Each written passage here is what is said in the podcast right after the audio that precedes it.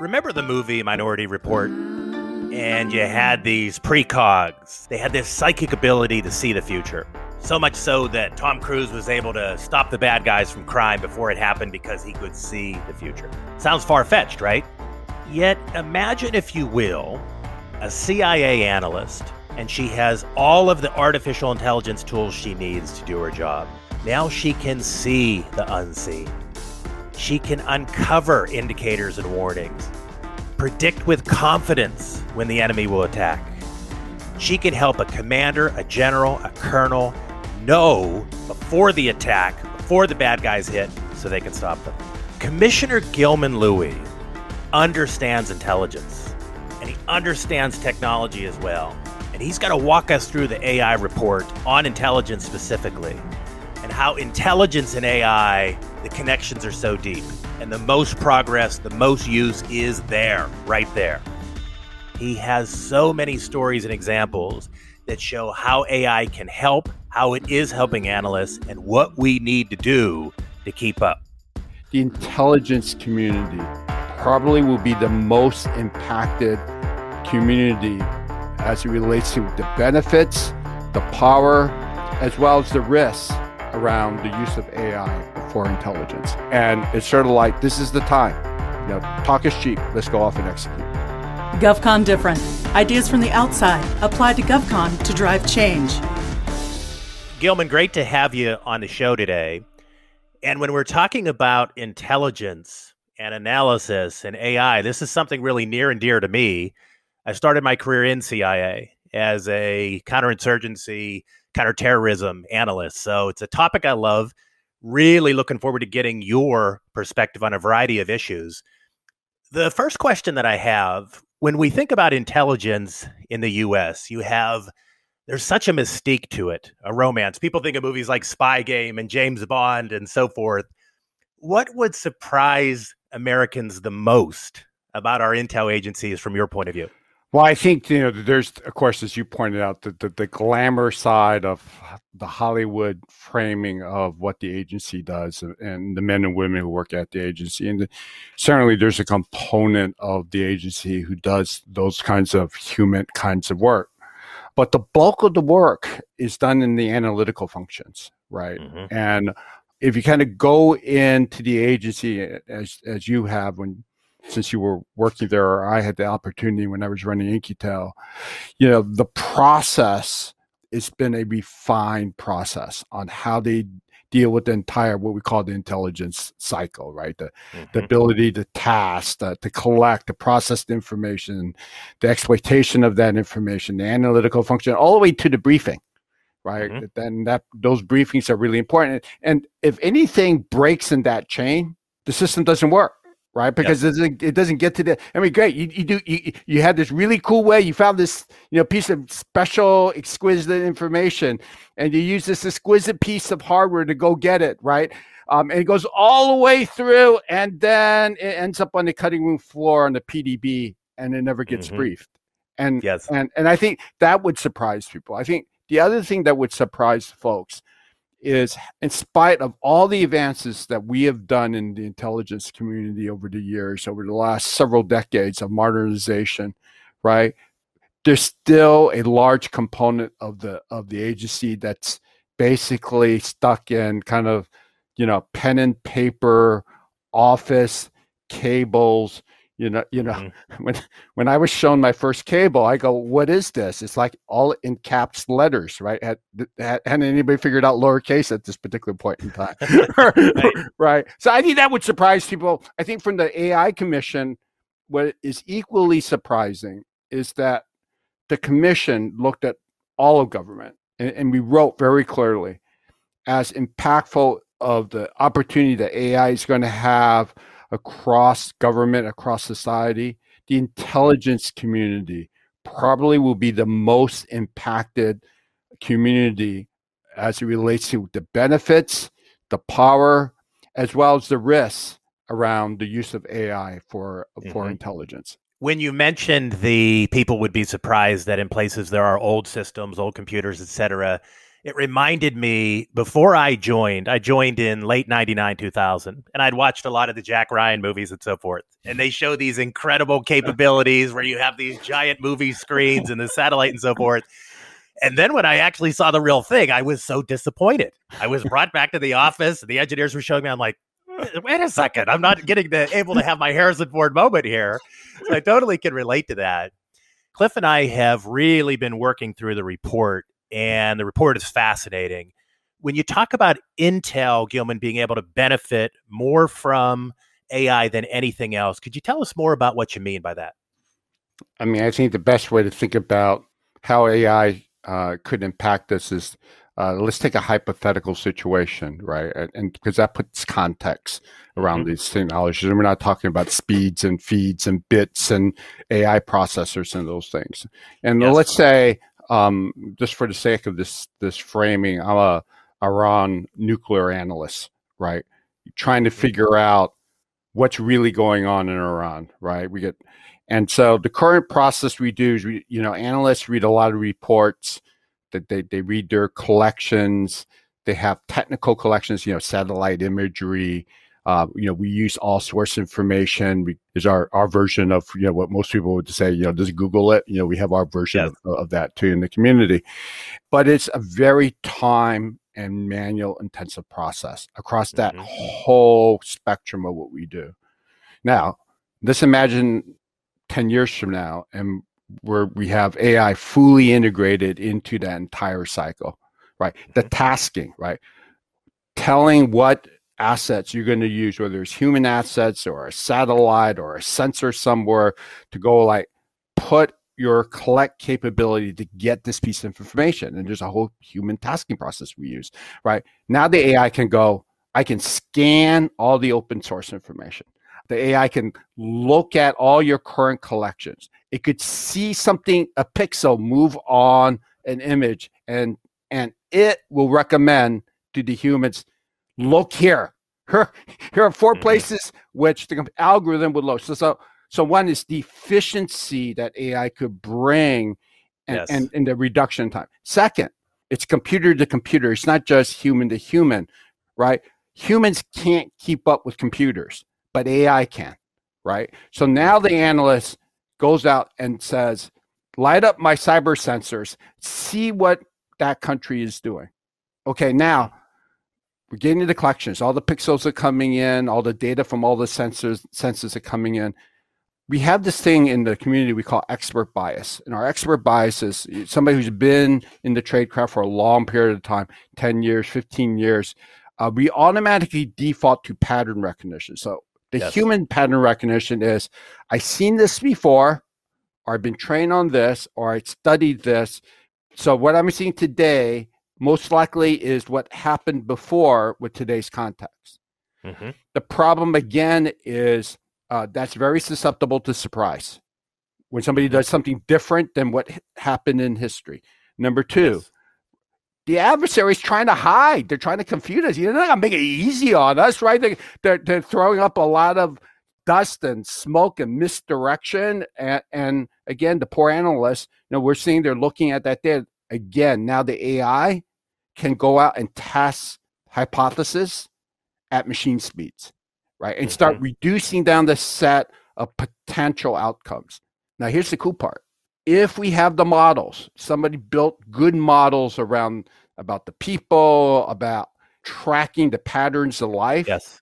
we can actually then take those algorithms and run it in the simulation to again refine our understanding of what could be the possibilities. Now, on the other mm-hmm. side of that, on the briefing side, now, now we produce all these reports and the analyst is like, I got to communicate this to the principals. The principal could be the president of the United States, yes. it could be the Secretary of Defense, it could be Director of Central Intelligence, it could be the Secretary of State.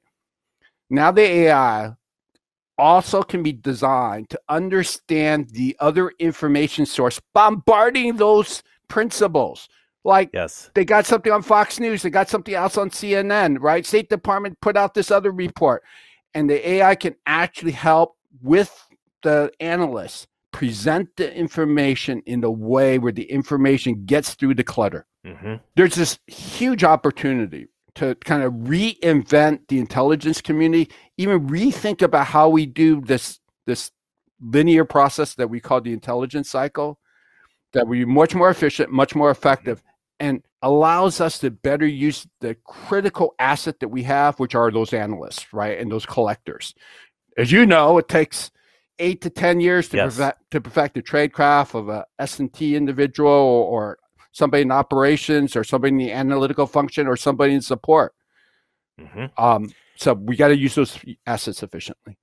And you know, as you make the case, and very ably so, it strikes me that we're talking about an analyst being able to get the right data or information at the right time to have that competitive decision making advantage, or at least to provide that to the principal and that the confidence now in what we know or don't know that increases as well.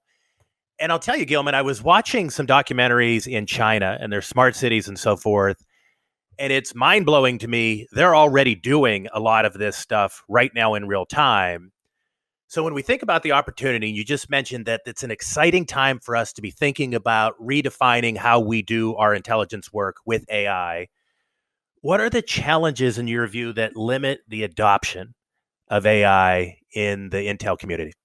I think every intelligence professional takes the process extremely seriously, right? It's based on evidence. It's based on proven practices that we have confidence in, even down to you, you, know a report writer what words in what order appears on the page is a yes. finely crafted art so this new technology shows up, and it's like, well, where's the evidence? Right? This is a new piece of technology. Mm-hmm. How do I trust it? How do I have yes. confidence in it?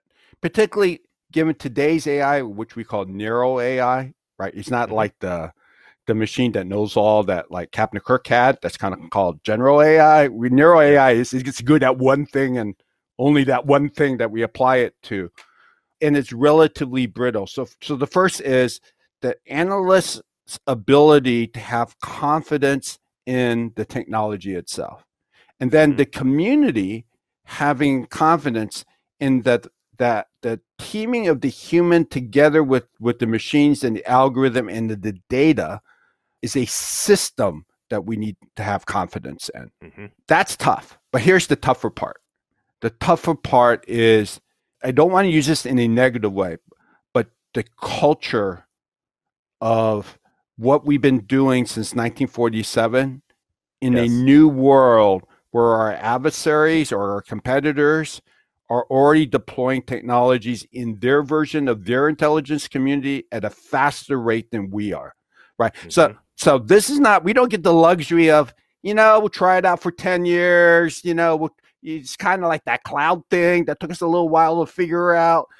We yes. don't have that luxury because because a, a, country as committed and as advanced um, and respected as China has clearly articulated the timeline. They they are going to match U.S. capabilities by 2025, right? Be superior to the West by 2030, and by 2035 dominate and by 2049 win in any domain anywhere in the world. So they've set the mm-hmm. timeline. Yes. Right. Now we got to say, do we just say, well, you know, that's kind of interesting. We'll just see how it goes? Or how do we compress that cycle so we can get that confidence that we can build new trade craft, we can change our workflows that gives us decision advantage over potential competitors? So, as we talk about that, and because you and I have experience in the Intel community and colleagues and connections, we both have an understanding in different ways of how difficult that is. One of the things in the report that you recommend is you and the commissioners that leadership, that a lot of the changes have to come from the top down. If Gilman, you were having lunch with President Biden and he's come back from his trip and afterwards and he's talked with Putin and all of these things, and Gilman's on his calendar. What would you tell him as far as, sir, here's what we've got to do to change the culture, to get AI ready? What would your, be your message, Gilman, to him? Now, first of all, we don't have the luxury of bottoms up approaches to for adoption. This this is going to require leadership from the president to DCIA to the other, you know, 18 intelligence agencies that we need to have a IC commitment around AI. We need to integrate not by putting the technologists in the separate necessarily in a separate director. Well, well, that's good. There's goodness in things like the digital directorate, right? It mm-hmm. has to permeate across all the directorates within CIA, as with the other agencies, and you know, NGA, NSA, DIA, FBI, State Department, all the intelligence functions need a unified strategy. 2nd mm-hmm. we need the appropriate infrastructure to actually service our organization. Now, that's where the IC's been ahead, right? Because we moved out early in IC right. Cloud and the Cloud Enterprise. Those frameworks and the advanced analytical models that we, when even when you and I were around, that that, that we pioneered, you know, kind of yes. recreating the analyst framework.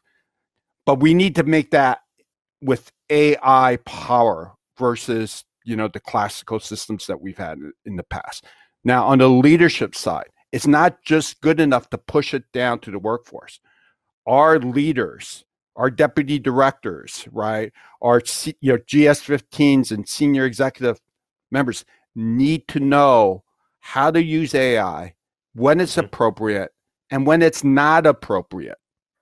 Yeah. Right? Because because there are things you shouldn't rely on it for. And then finally, we need a data strategy. For, for the love of me, for the last 20 years, we've talked about the importance of having a data strategy that's a community strategy. Yes. But it's always broken down to a big food fight of who gets to be in charge and I get to husband my data. And yeah, the 9/11 commission said we, you know, have a priority to share versus that, you know, they need to know. Mm-hmm. We, we we pass all those pieces of executive legislation, but it hasn't gotten down to the actual workflow. So I would yes. tell the president, time's running. We don't have a lot of time, and we need a governance mechanism, right? So we probably need a disruptive technology group, you know, a steering committee on emerging technology of the senior leadership within the IC, and mm-hmm. you know, take the the director of S and T for DNI, right? Uh, uh, I mean, uh, and put the technology hat on that individual. So the scientist hat, be, be the chief scientist, be also be the chief technology officer. This is not an IT problem, right? And mm-hmm. this is the other thing, right? Everybody thinks it's just an IT problem. This is not an IT problem. It's a new way to approach intelligence, and it needs senior leadership. Yes. Now, a couple things that come up as you're talking. One, you mentioned when it's not appropriate to use AI. From your point of view, when is it not appropriate for the Intel community to be using AI? Well, there's some hard lines, and there are some things that we need to study, right? The mm-hmm. hard lines are things like anywhere where human judgment is necessary for escalation. Mm-hmm. You do not want to turn that over to a narrow piece of AI. The AI can make recommendations, but if you allow computers to self escalate, you get yourself in these kind of you know, accelerated conditions, these race conditions. Yes. Where it's, it's sort of like this humans fail gracefully. For all of our failings as human beings in the world that we live in, yes. we know how to fail. We do a pretty good job of failing, and we know how to, you know, recover from that. So all these human systems are designed for that. But our failure mm-hmm. rate is relatively high. Computers done right have a relatively low failure rate, but when they fail, it's ugly. you know, yeah, it is yeah, yeah. really bad, right? so, so you want to make sure you do that. The second thing is, you know, these algorithms are highly dependent on the quality of the data and the training.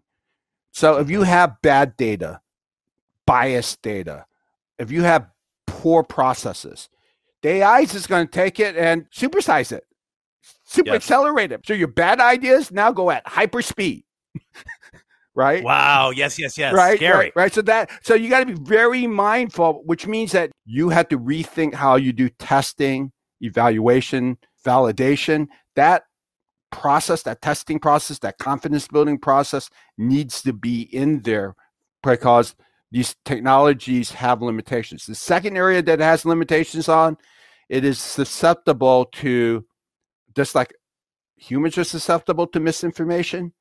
Mm-hmm You, we can design AI misinformation to make AI susceptible to it. So your adversary is trying to bang on your AI, yes. making it do, you know, things that they want you to do, not what we want it to do. So again, being very mindful of what the adversary is trying to do. So those are the hard lines. You know, things like yes. don't put the nuclear launch codes into the AI that launch. That, that right. that's a bad, bad idea. Now here's here's the gray areas.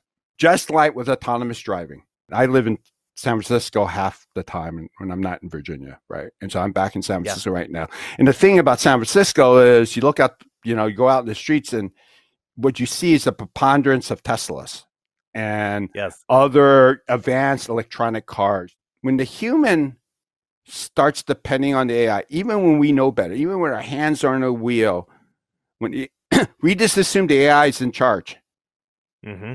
Until the AI is not in charge.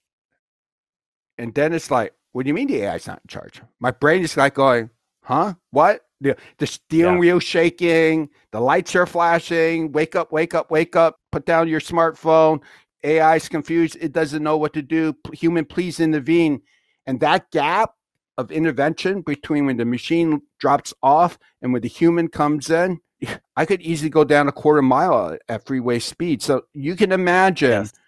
In the Intel community this issue of human machine teaming. There's a lot of things that we have not studied yet in human psychology and reaction between the humans and the machines, particularly while under stress.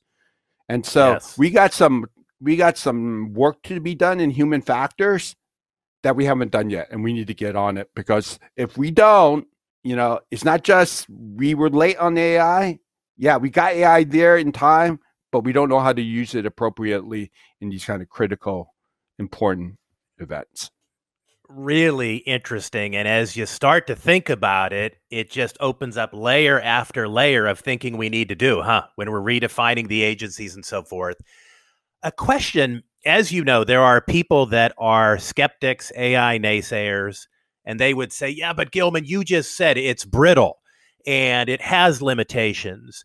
And all of these major, major recommendations that you and the commissioners are making, it's overblown. What would you say to that, to those skeptics that they're trying to make that case that, ah, this, th- these things are brittle, the autopilots aren't right, even in information you can fool it? What would you say? I, I think that um, if I had a time machine, I would take all the skeptics. And these are, and, and well, the skeptics are asking good questions. It's, it's not mm-hmm. that these questions are invalid, right? These are really good questions and they're thoughtful and they're done by smart people. These are not, you know, mm-hmm. some Yahoo who doesn't know intelligence and doesn't know about our systems. But I would take them and I would transport them back in time to the 1920s. I put them all in naval uniforms and I will put them on an observation platform where there's this battleship that's floating out there, and these little fragile aircraft, a propeller, double wings held together with wire and glue, sink a battleship. And listen to all those admirals who said, ah, it's just a fad. This stuff is never mm-hmm. going to happen, right? You know what? You know, those mavericks out there keep talking about air power, right? here's what we're going to do. We're going to silence them and we're going to take the lead big thinker and we're going to bust them for screwing with mm-hmm. our Navy, right?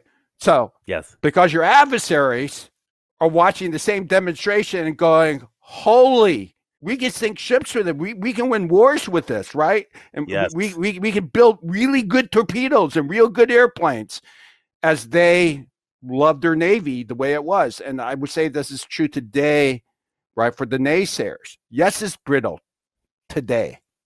Mm-hmm. Yes, it has limitations today. But guess what? Our adversary just had their Sputnik moment when they watched the computer AI crush their national champion in Go, mm-hmm. right? Like 5 0. And when they watched it take apart even algorithms, you know, chess algorithms that have been 20, 30 years in development, take it apart with nine hours of training, yes. never losing a game in a game of, of a match of 100. They said, This is game changing for us. We're going and we're going to win this fourth industrial revolution, and it's going to be led with AI. And if the West wants to sit on its hands and admire the beauty of their battleships, so be it. Because Mhm. they are going to win if we don't do something the rate of their progress. Well, we're ahead. We got good AI, good companies, but they got a whole nation approach and they're behind. But they're going to catch us in that 2025 timeframe if unless we change that rate.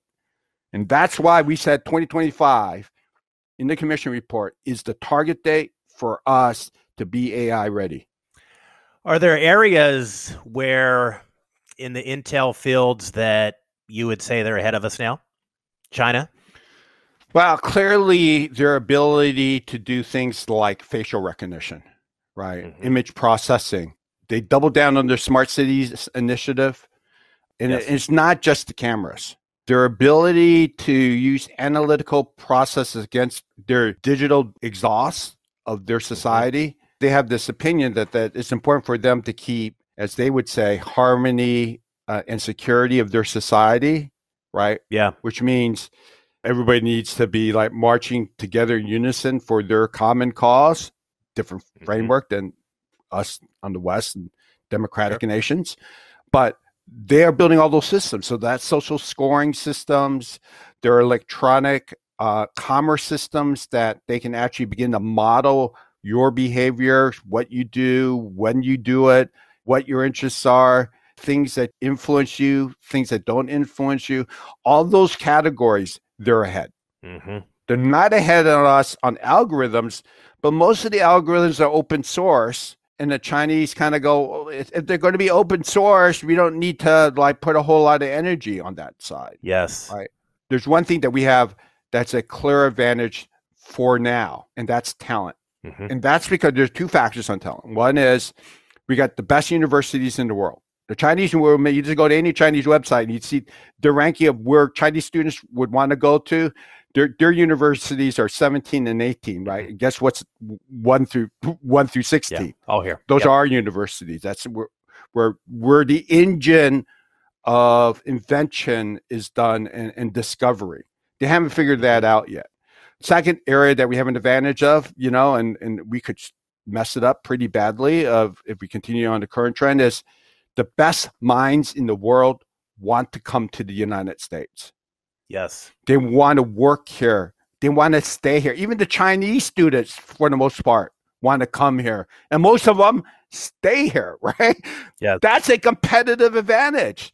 It's not like there's hundreds of thousands of scholars who go, you know what? I, I want to be in Beijing. Mhm. But that could happen if we're not careful, right? Yes. The other thing um, that we have to worry about is well, we have the advantage in the top two percent in, in these areas like AI and quantum and these you know hot physics and and microelectronics.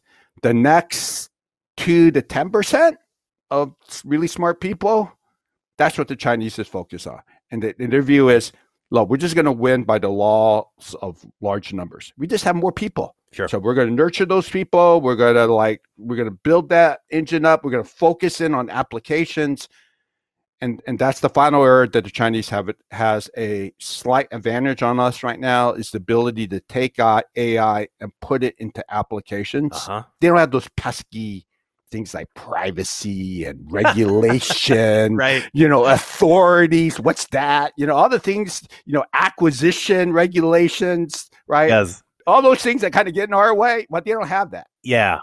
Our sole focus is to help get this story out because, as you are explaining it, the stakes are so high, they're enormous. I don't think 99.9% of Americans are even aware of the advantages you just talked about, that they actually have a social scoring system in place. I mean, that sounds like things you would watch on Dark Mirror on Netflix, Yeah. but it's actually happening there, right? Yeah. and so I believe it's so critical to get the the message out. Now, I want to go back and focus on our intel agencies just a little bit again. Sure. As you and I know, and you mentioned it before, agency to agency, the tasking, the processing, the exploitation, the dissemination, the cycles, the way we do it, it's different, it's complex, it's Byzantine. And one of the things that when we talk to folks like yourself and other people that know about AI, they'll say applying it, training it, actually integrating it, getting the models right is so difficult. So, how do we tackle, if we go down a layer or two deeper, how do we tackle that problem and actually integrate it in to where, going back to some of the things you talked about before, that we do have confidence in it, we do trust it, it is working?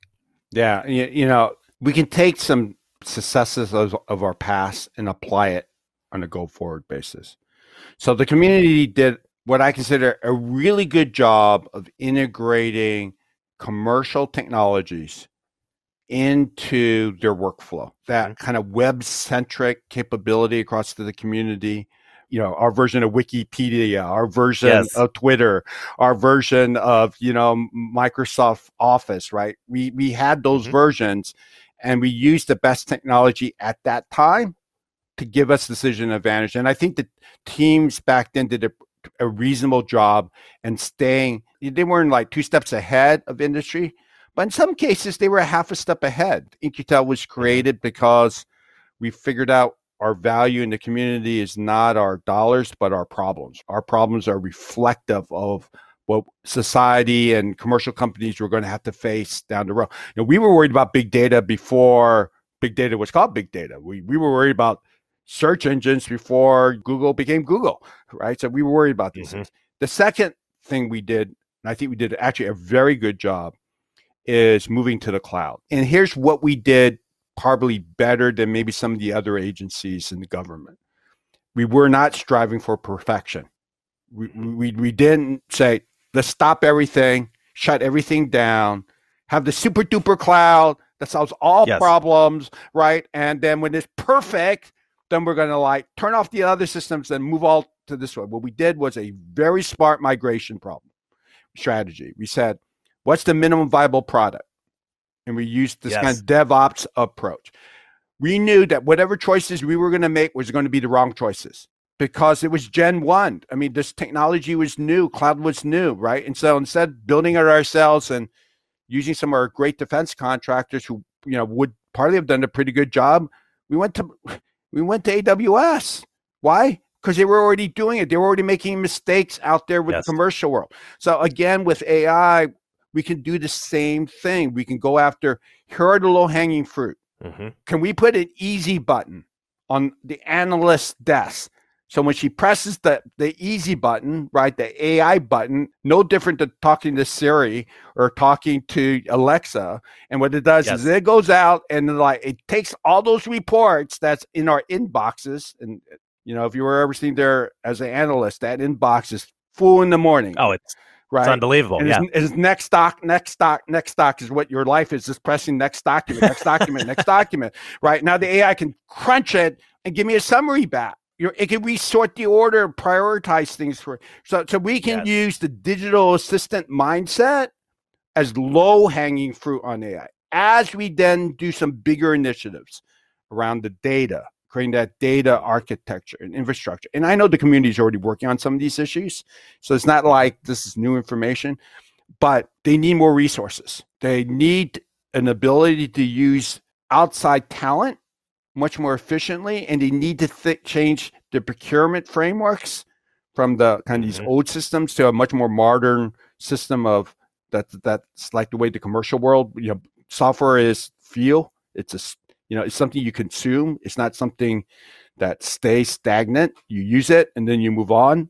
We're, we're going to need to have that same kind of mindset. So there's some work to be done on the procurement side, the integration side, but I go after low hanging fruit, put some architectural strategies together, follow what we did on the cloud, apply it to AI. I really like that thinking. And you know, you mentioned that inbox. It was at the agency that I got addicted to coffee. Before that, I was not a big coffee drinker, but I needed it just to be able to get through that first couple hours in the morning, right?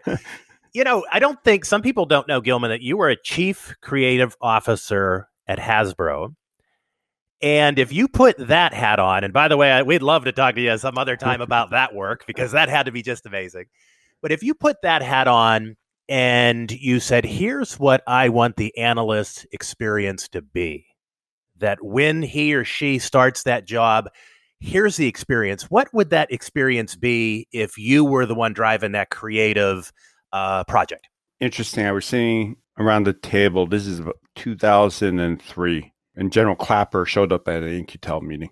Mm-hmm. And at that time, General Clapper was uh, running NGA or uh, NIMA. Mm-hmm. It was a four-letter agency. He made it. A I remember. I remember when he went to three. Yeah.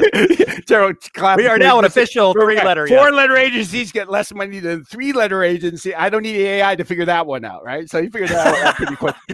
right. But he goes, and we were seeing they were going through a bunch of presentations, and he said, "You know what? It'd be great if my world started off with a picture of the globe, and I could just zoom in on the globe." to wherever there's a problem. I can pull data. I can I can get imagery. I can get mm-hmm. human reporting. Right? It's based on X, Y, Z, and T. X, Y, Z is the location. T is time. And then yep. yep. now here's us, my gaming part kicks in, and I said it isn't just t zero, t minus one, t minus two, t minus three, right? Going backwards, the the history of time about this spot in space and what has changed. I want to go T plus one, T plus two, T plus three.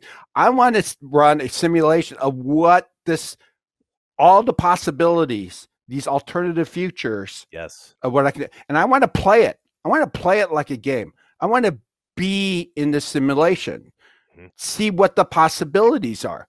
We are so close to having that capacity. We have the globe mapped now. Most mm-hmm. of the globe, interesting places, already mapped in 3D. This is commercial data. This, this is not like secret government data, right? This is yes. commercial data. You know, Google uh, and other companies like Digital Globe, Maxar have done a great job in having that foundational layer. What we're missing is the imagination because we're stuck with this stuff, right? We love our paper. We love yeah. our reports. And remember, towards the end of my time at In-Q-Tel, we were looking at the PDB and thinking about how to reinvent the PDB. And so, mm-hmm. great team at the agency. They actually let us go through a complete cycle up to, they wouldn't let us in the room in the briefing of the president, but they, they let us go all the way through the entire process out to the end. And that's right before Briefer walked into you know the brief the president, then you, you, guys stay out there, right? and that's an arduous, long process, right? right? right. I've been through many of the layers of it. But here, here's what was really interesting: the president started getting infatuated with video. So we started showing up with these little eight millimeter players that had videos, and that became part of the briefing. This is before we had the tablets and stuff like that. Mm-hmm. And it showed the power of alternative presentations of information. When we were trying to explain what the opening moments of an attack on Iraq was going to look like in Baghdad. We took Keyhole, which is now Google Earth, mm-hmm. and we showed, we rolled the, the virtual missile in to say, look, if we go this way, we're going to create collateral damage. We can't do that. We got to move it around. And so people were living the simulation as they were doing the planning. This is 15 years ago, 20 years yes. ago. Today, we can do much better than that, right? And so mm-hmm. that's the exciting thing going forward, right? So use the machine learning, the AI, the human teaming, the human analytical capabilities, and create a nice loop between the machines and the humans where other humans can come in. Because, you know, here's what the AI also can do it's not just myself as the analyst. I can ask the AI, who else needs to be in this meeting? Mm-hmm. It can automatically pull from the best minds what the appropriate clearance is anywhere in government and bring them to the table. So I'm not trying to hunt down some old report that was written in 2005 that was buried in some S&T paper that DARPA did and trying to figure out what's going on. I can get that person on the phone or on the Zoom or on the Google, whatever it is, the classified version of that, and have mm-hmm. that dialogue right now. So that we can transform the intelligence process pretty quickly with this new tech. So interesting. And the best minds, as you and I know, we have incredible intellectual assets in the agencies. It is mind blowing yeah, the people we have. And as you were talking, Gilman, it strikes me that the power of AI for storytelling, that people can, instead of just paper, presenting information in new ways that people actually engage, connect, and internalize with. Almost like we watch a movie, we begin to interpret events as if they were happening to us. Yeah. And the possibilities for that are just mind blowing, frankly. And I think we're just scratching the surface of, of what could be done there. Yeah, and it's and it's a different experience. It, again, even if I go back to the old days, back in the '80s, DARPA had this program called SimNet. Mm-hmm. it basically they had this idea that we can hook up a bunch of simulators, tank simulators, M1 Bradley simulators, A10 simulators, you know, helicopter simulators into this kind of big virtual battlefields. And there was a re- really interesting experiment. And then we had the first Gulf War. And so we were getting these reports back on the Battle of 73 Easting, uh, which was a big tank battle, right? We loaded it up into the simulators and put everybody into the into the tanks, and it was a completely different understanding of what took place. Right, it wasn't just a bunch of overhead imageries and moving little, uh, you know, iconology around right on on on a big sandbox. Mm-hmm. We could see what the command tank commanders were seeing. We could see what the tankers were seeing. We lived for that moment in that simulation, understood the fog of war, what they couldn't mm-hmm. see, what they didn't know. Yes. And that presentation changed the way we thought about how those events unfolded. Now, go mm-hmm. forward where we are today. We again can show and demonstrate to individuals, whether they're warfighters, intelligence analysts, or principals, not just mm-hmm. what we know, but what we don't know. And we can recreate that emotion. There's a big difference between passive viewing and active participation. Yes. A year ago, I was in this. I won't tell you which department. I participated in a war game, right? Mm-hmm. So I'm thinking like, I'm going to go to the Department of Defense. I'm going to go down to the secret room in the secret basement doing the secret project. I had to sign mm-hmm. all these pieces of paper that says this is a secret. This is yes. in this compartment. I can't talk about it, right? So I can't talk about that. But what I can tell you is my disappointment that the war game, the simulation, was basically PowerPoint. Mm-hmm. I go, is this all we got? you know? Yeah. right. there's like, you know, there's a person who's narrating, imagine this, right? you know, with their hands, and it's sort of like, is that the best we got? We could do better. Yeah, absolutely. As our time is winding down, a couple quick questions I'd love to throw at you and really appreciate you being on the show. When we think about open source, back when I was as an analyst, there were grizzled veterans that that's not even Intel. If it's not classified, it's not Intel, etc. And we've been hinting at a lot through our conversation of why open source is so critical. But love to get your thoughts on that, on open source and the criticality of it and getting better at it.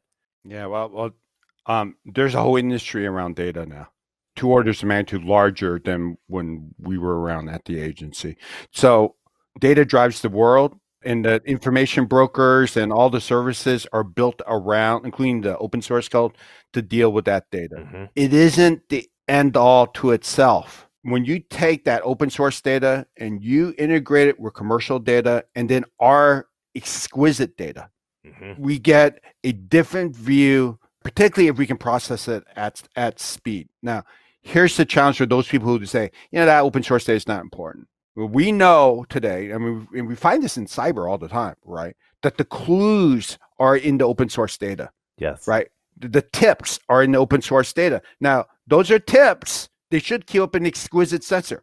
Us wasting our exquisite collection capability on stuff that's already been collected means that mm-hmm. we're not putting our energy on things that only we can do. Open source is messy, it's dirty, it's prone to manipulation. But this is, again, where these advanced technologies like AI can come on in and help us decipher through all of that, help us kind of prune between the good data, the bad data, the biased data, and you know, be able to test the data with the assumptions. Yes. We we can do that. And the commercial world, by the way, is another part that we don't put enough attention to. Right. And we've always bought some level of commercial data for, from industry and in the intelligence community. But there's so much information that's available that's critical for us to process that lives in private companies' hands. And we need to build mm-hmm. those trusted partnerships and relationships with those companies, still respecting privacy, still operating yes. within our authorities in our lane. Right? We do not want to boil the ocean. We, we, we do not want to like just put everything in the big data lake and let's just turn up and boil yes. and see what the stew shows up with. We're not doing beautiful mind. We're, we're not going to do that. Right. Right. But given our authorities, given the way our structure and our respect for privacy and the, the ability for individuals to come back and the transparency of our process and how we deal with it, we got to preserve that. But we had to do it in the framework of this new world order driven by this new kind of technology. We're mm-hmm. entering the era of great power competition. And the, the thing that's going to power up that competition is going to be these technologies like AI and quantum, you know, machine learning and advanced communications and manufacturing. All of that is going to change how we think about how we compete and how we survive and how we lead. One final question for you, Gilman, and this has been absolutely riveting. One final question.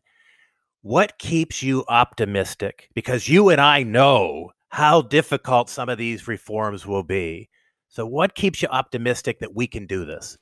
Well, you know, um, I had the fortunate opportunity to work with the Defense Innovation Board as a as a SGE, right? And and so um, at that time, uh, the SecDef and um, the head of acquisition came to us and said we need to think about software differently. So we went off and tilted at windmills. We we we said, okay, we're going to study this. We're going to make recommendations, and we're going to change the law and the regulatory environment within one year and we're gonna we're gonna change how we do software, and we're gonna change the color of money. Now, for anybody not in government, you change the color of money. It's always green, right? I mean, but for all right, of us right. in government, we all know the color of money drives everything, and so the most people thought that you could not change the color of money in anything less than ten years.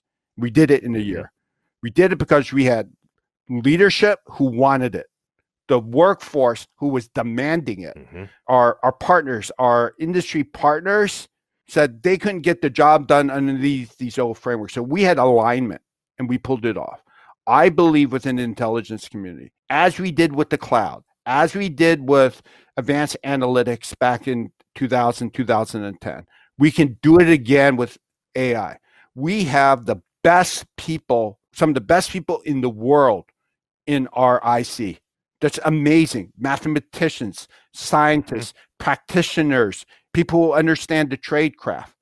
And this new generation of folks that we, we have brought into our community, this younger generation of intelligence officer, as smart as we like to think we are, quite frankly, they're smarter. But don't tell them that too loudly. They're actually smarter, right? They want it. So if the desire is there, the leadership of the country, the Congress also wants it. We can get there. Americans always rise to the challenge of competition. Mm-hmm. Now we have a competitor, a worthy competitor, unlike any competitor that we've seen in the last 100, 150 years. And it's sort of like, this is the time. You know, talk is cheap. Let's go off and execute. We are going to do everything in our power to help get this story out and this critical message. Gilman, we really appreciate you showing up on the show today to walk us through all of these intel matters, why it matters, how we get better, and how we tell the story better. Thank you so much. It's great being here. Take care. Good luck. And, you know, everybody just let's stay on it. 2025 will be upon us in, in a heartbeat. Absolutely. Oh, don't forget, July 13th, we have a big a big conference, international conference. Keep your eyes on it for NSCAI, right? July 13th. Mark that date on your calendar. Okay, we'll do it. Take care. So I told you that Gilman had stories, didn't I? And there were a couple of them. The boat story for the skeptics of AI and how once air power was thought, ah, we don't need that. Obviously, nobody has that thought today. Then I loved some of the stories with General Clapper and developing the president's daily brief and how instead of just in paper, how the analyst, that principal, the president becomes part of the story. You see it, it's visualized, you're an active emotional participant in it. And that can happen through AI. Love the thought of AI bringing the analyst into the scenario, weeding out a lot of things that the analyst doesn't need to see, then providing them with several options to look at and the discussion of how no human person can keep up to what computers and machine speed can do. Lot of really, really insightful thoughts on why we need to get this right regarding the Intel community, analysts, and AI. Check out the report at nscai.gov. Love to hear your ideas. Love to get you on the show if you have something to say. Maybe you have different thoughts than Gilman and you say, huh, you hadn't thought about this piece. We'd love to hear it. Hit us up in social media. Conversation on this is going to be really key. And as always, we're not going to solve these problems, as Einstein once told us, with the same thinking that's got us into them. We've got to think differently. So keep being different. GovCon Different. Ideas from the outside applied to GovCon to drive change. It's like TED Talks meets the federal space. Different ideas from different industries, uncovered, unvarnished, and smashed together to produce change in the government space. Join us as we explore a world of GovCon possibilities. GovCon Different is produced by Market Advocates LLC and Nexus ATX LLC. On behalf of Cliff Sundstrom, our executive producer, and myself, Eric Prostiovsky, your host and executive producer, thank you for listening.